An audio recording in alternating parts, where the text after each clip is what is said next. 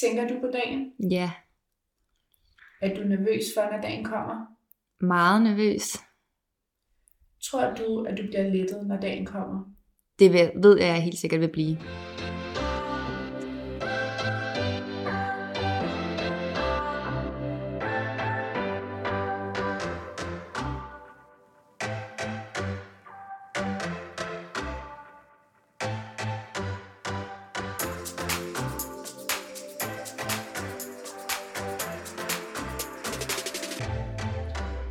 I dag, der kommer afsnittet til at handle om død.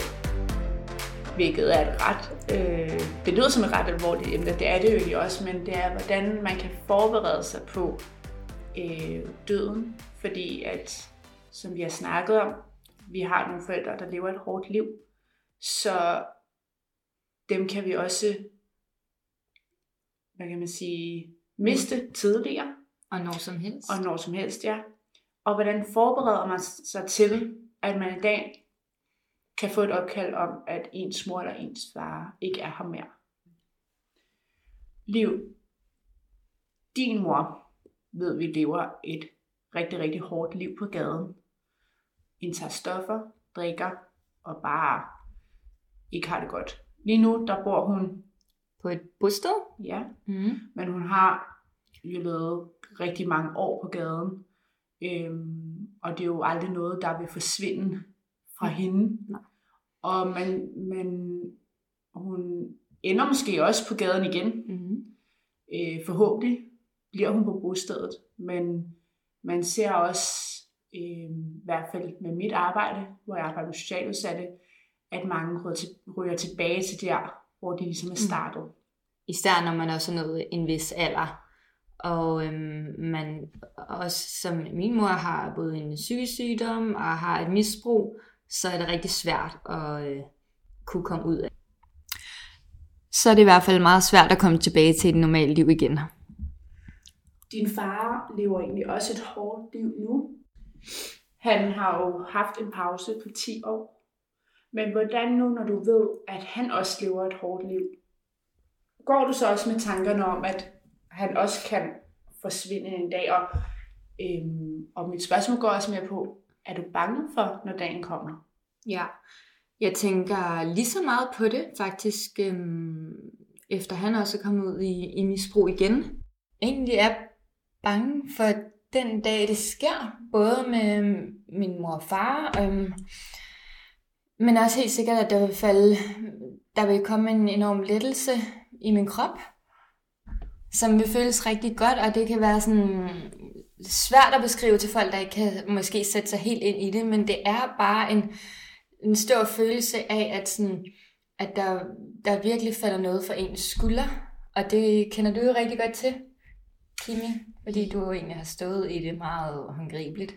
Ja, jeg har jo mistet min mor, og det for sidste år. Øhm, og jeg har, jeg har gået og ventet på den dag, og som jeg har fortalt i et andet afsnit, så er, det jo- så er det jo mange år siden, jeg havde kontakt til hende. Øhm, men, og jeg, og jeg tror, at det var omkring de der 7-8 år, øhm, vi ikke havde kontakt. Men alligevel blev jeg ked af det, og jeg blev overrasket på, at jeg havde den reaktion. For hvordan kan man blive ked af det, når man ikke har set en person i så mange år? Ja.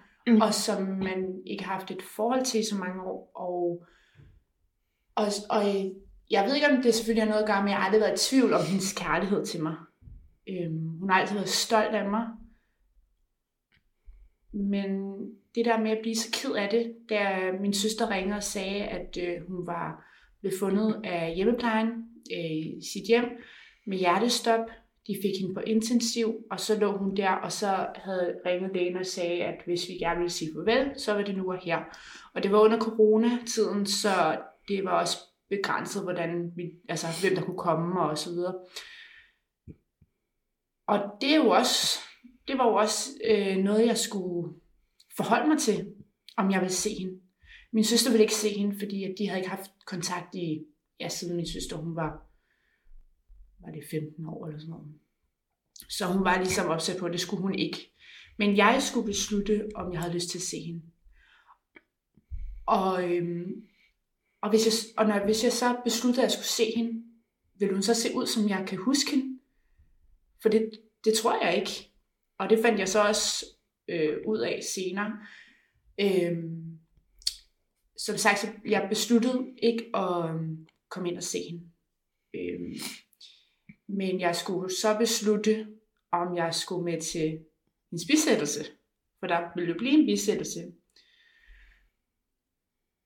Og det valgte jeg at gøre. Og min plejesøster, min ene plejesøster, hun tog med. Øh, min biologiske søster, hun ville ikke. Øh, og inden da havde jeg snakket med bedemanden, som lige ville høre omkring mit forhold til min mor, og jeg fortalte det det hele, og det havde været hårdt, og vi ikke har haft kontakt i så mange år. Øh, men hun var stadigvæk en kærlig mor. Øh, og hun prøvede så at yde den omsorg, hun kunne for mig, når da vi havde øh, kontakt. Øh, og jeg kan huske, at da jeg snakker med bedemand, så siger han også, at jeg skal bare være forberedt på, at hendes kiste er lidt større end normalt. Og så var jeg bare sådan, snakker med den, den samme person, fordi at hende jeg husker var høj, meget tynd, spiste ikke rigtig noget. Øhm, og nu er det en meget større kiste, for han sagde, at hun var vejet op til 150 kilo. Hvor er det vildt. det... Ja, om, og, og jeg forstod det ikke rigtigt, men det har noget at gøre med det her, at når man når ens organer står af, så kan de jo bare blive så store, og man mm. dermed også vejer mere.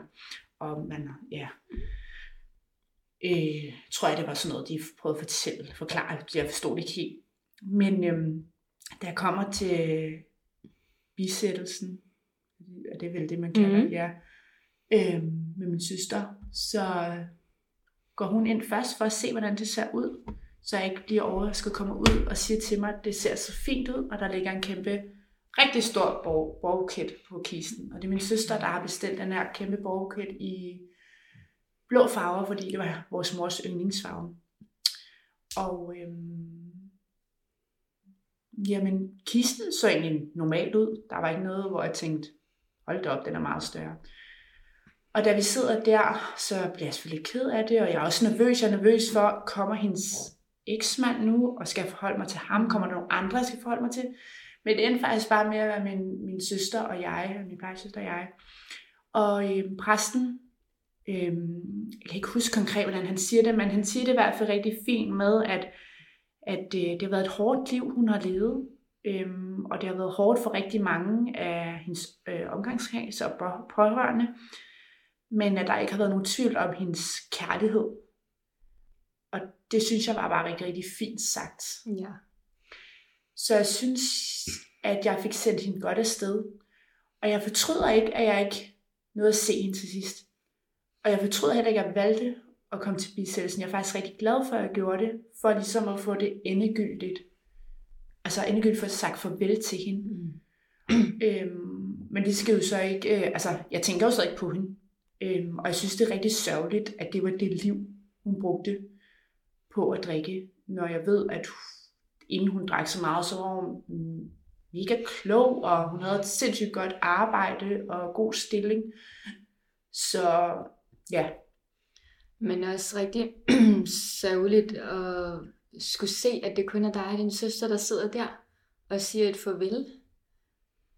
Ja, det er meget ensomt altså, min mor havde nogle venner, og vi ved også, øh, hvem der fandt hende, eller som kom og købte alkohol til hende, fordi hun lå til sidst bare i en hospitalseng, og det havde hun faktisk gjort i, var det to til fem år, mm. øhm, og var blevet skiftet af at få pleje og så videre af, af hjemmeplejen. Øhm, så det er rigtig sørgeligt, at det man tror, der er ens venner, ikke kommer til ens bisættelse. Men det kan også være, at de ikke har vidst, at det foregik der, for det, det var ikke som sådan mig, der planlagde men det var mig, der ligesom ringede og spurgte, hvad kommer der til at ske, og øh, ja, bedemanden og præsten der, der snakkede med mig om, hvem hun var og så videre. Så, men det, men øh, jeg synes til at sige, det tror jeg bare, altså egentlig er ofte for øh, nogle mennesker som vores forældre. Ja. Men så kommer jeg til at tænke på min plejebrors mor, da hun døde, så kom der rigtig mange ja. Af hendes venner. Så det er det selvfølgelig ikke. Der er jo også forskel på, at tænker jeg, at din mor har jo været meget isoleret Mm. i hendes hjem, hvor at der er nogle øh, mennesker, der er lidt mere fremlusende på gaden og kender rigtig mange mennesker, selvom det dog øh, kun er bekendt, ikke? Men sådan i forhold til, hvilken type man omgås med. Ja, helt klart. Øhm, op til den dag, der var jeg sindssygt bange, og øhm, som inden vi, ligesom, vi startede det her afsnit, så sad vi og snakkede om, at øh, jeg har snakket rigtig meget med mine plejeforældre omkring, hvad skal jeg gøre, hvis det sker? Altså, hvordan kommer jeg til at reagere? Hvornår kommer det til at ske? Og det synes jeg har været noget af det hårdeste. Mine plejeforældre, de er jo også døde, og de døde faktisk før min mor. Og det synes jeg har været noget af det hårdeste, at jeg ikke havde dem. Jeg havde ikke dem til at ringe til dem og fortælle dem, at nu er hun her ikke mere. Og få den støtte for dem, og bare som du siger, at øh, de er der i den sværeste tid, som de altid har været. Ja, også fordi de havde en rigtig god kontakt til min mor. Øh, så det synes jeg var rigtig svært. Også, øh, jeg ved jo, jeg havde min støtte med min søskende, men de kendte hende bare ikke særlig godt. Og din, du ved jo også, at dine plejeforældre havde taget med til bisættelsen, og det havde været mere, det havde skabt et trygt rum.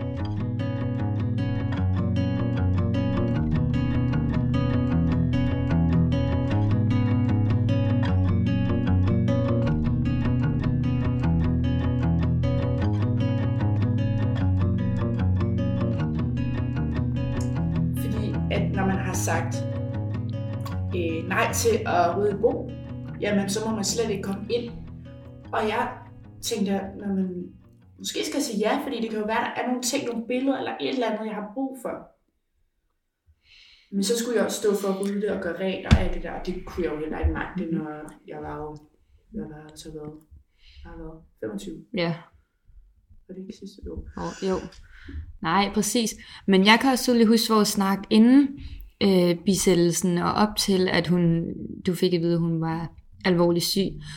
Hvilket i hvert fald er noget, jeg vil tage med mig rigtig meget til, når det sker for min mor. Øhm, hvor at vi jo drøftede meget det her med, om du skulle se hende, eller om du ikke skulle. Hvor at jeg jo står på den anden side, og godt kan se øh, fornuften, eller hvad man skal sige, sige det til dig, og at det her med, at du skal ikke huske hende for det rigtig forfærdelige billede, og få den sidste ubehagelige oplevelse med, det snakkede vi jo meget om, og det var den grund til, at du ikke skulle se hende sidste gang. Og, og, og når jeg står i den situation en dag, så vil jeg i hvert fald til det med mig og tænke, ej, det er derfor, jeg ikke skal se hende en sidste gang. Der er ikke nogen grund til at bringe det frem, så hellere netop som du siger, at komme til bisættelsen, fordi, som vi jo også tit har den der med, vi skal lige være der en sidste gang, og man, om man ved det eller ej, så ligger det jo bare helt grundlæggende. Så den med, man ikke lige skal gå derfra med en dårlig samvittighed over, at man ikke så hende, eller og lige meget hvad, vi, vi jo ikke kunne gøre noget.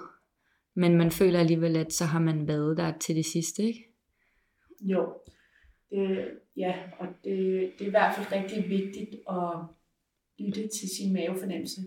Ens mavefornemmelse er aldrig forkert.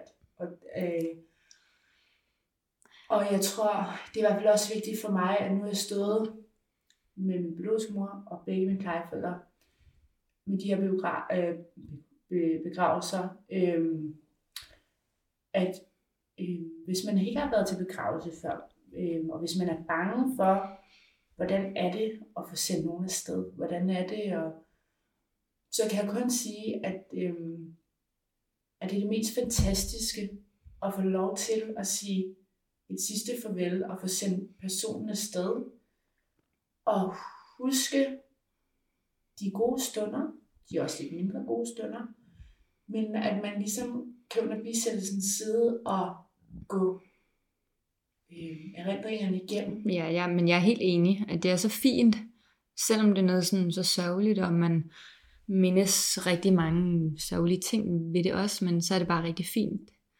og smukt og Ja. Øhm, Præsten siger altid nogle gode ting, synes jeg, ja. som man vil mindes. Men jeg kan da mærke, at der er forskel på den dag, øh, det skulle ske med min far. Øhm, netop også som, som du også har, ser din far, og har også mange gode stunder med ham, og sådan nogle ting, at selvom han er et misbrug nu, så har vi haft så mange gode år sammen, så jeg føler, det er helt noget andet. Det tænker Ja. jeg, du også godt forstår. Ja. Fordi at man har en, en anden relation. Det kan godt være, at vi ikke har en tæt relation nu, men jeg vil alligevel huske ham for noget rigtig, noget godt, vi har haft sammen. Jeg ved, jeg vil blive totalt knust, når min far han dør. Ja. Og det er også fordi, jeg snakker med min far hver dag. Og jeg vil være der til det sidste åndedræt. Og det var jeg også øh, med min plejemor. Og, og de, det, øh, ja, det ved jeg bare, det skal være. Og det er som du siger, altså det der, når man har en masse ting sammen, mm. så vil man ikke være det for uden. Så vil Nej. man altid være der for personen. Også selvom man har oplevet nogle, nogle dårlige ting og nogle grimme ting. Mm. Men, men der opvejer de gode oplevelser ja. bare mere, fordi man har haft de flere gode år. Det gør det. Og der, er, eller der kan jeg i hvert fald nogle gange tænke, at vores to fædre er lidt ens med det her med, at de er meget stolte af os. De taler kun godt, og de vil bare virkelig gerne det bedste, og det vil bare altid ligge i en, den tanke, de har med os, at når det så skal ske noget dårligt, at man så også vil, vil være det modsatte, ikke? Hvor der er ingen tvivl om, som du selv siger, at vores møder har haft en stor, kæmpe stor kærlighed, og det er jeg slet ikke i tvivl om. Men, men der er en anden, øh, misbrugeren taler højere der, at øh, det, det negative fylder meget mere.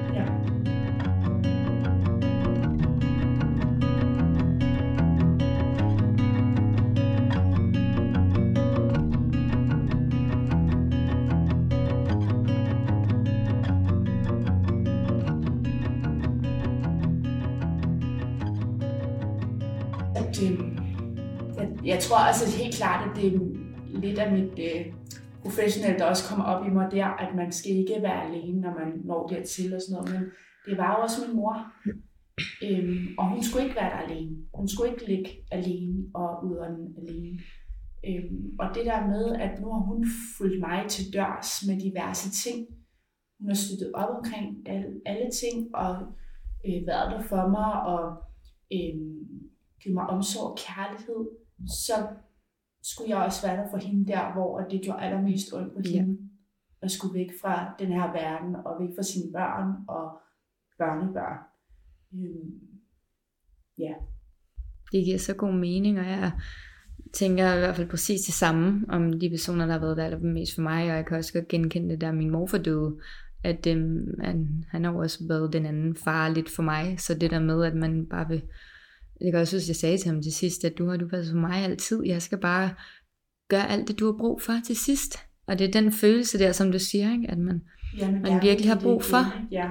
at give, Ja, præcis. Øhm, og, og man, øhm, man er ikke i tvivl om, hvad man holder af, men man finder også ud af, hvilke personer man holder af. mm, Så betyder alt for en. Ja. Ligesom, altså, var, selvfølgelig var du ikke i tvivl om, du holdt din morfor, men altså, hvor meget det betyder for en. helt klart, og man finder ud af, hvor meget det, de der små hverdagsting det er med, men du har også, I snakket sammen hver dag, jeg snakker også med ham hver dag, og sådan, som bare ligger så grundlæggende, men som man pludselig ikke kan mere.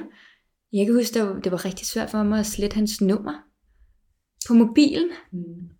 Det var sådan nogle underlige ting. Ja. Jeg har faktisk Og sådan- stadig øh, min mors øh, sms'er, altså vores Ja. sms-beskeder. Det er så underligt sådan noget. Jeg gik også i en øh, sovegruppe øh, et halvt år inden min plejemor hun døde, for ligesom at få snakket om tingene og hvad der skulle til at ske, og få bearbejdet det, man gik igennem med det her sygdomsperiode. Og det var jeg sindssygt glad for, øhm, og det kan jeg kun anbefale. Og med det her afsnit vil vi bare gerne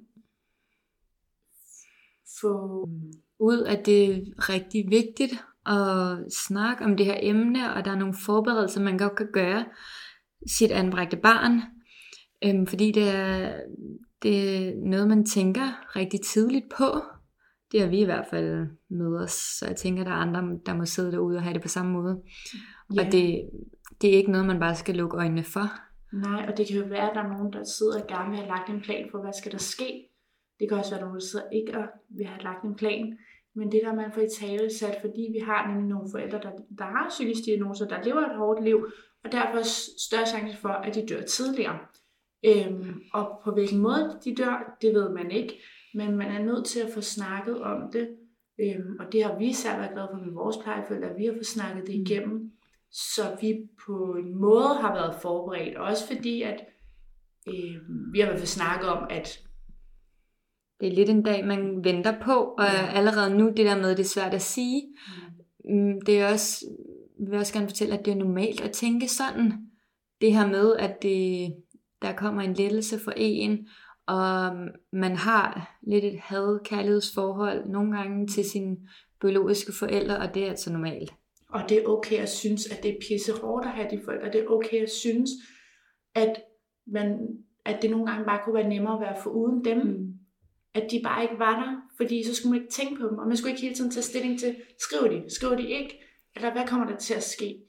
Øhm, og jeg kan bare sige, det er meget nemmere. Og det er det, men det er bare, det er også hårdt at miste den, fordi det er også ens biologiske forældre. Og vi elsker dem stadigvæk. Det var ordene. Ja. Øhm, så vender vi stærkt tilbage med nogle gode emner, Øh, vi skal også interviewe nogle professionelle og nogle flere anbragte, som vi glæder os rigtig meget til at møde og høre deres historie. Vi ses! Vi ses!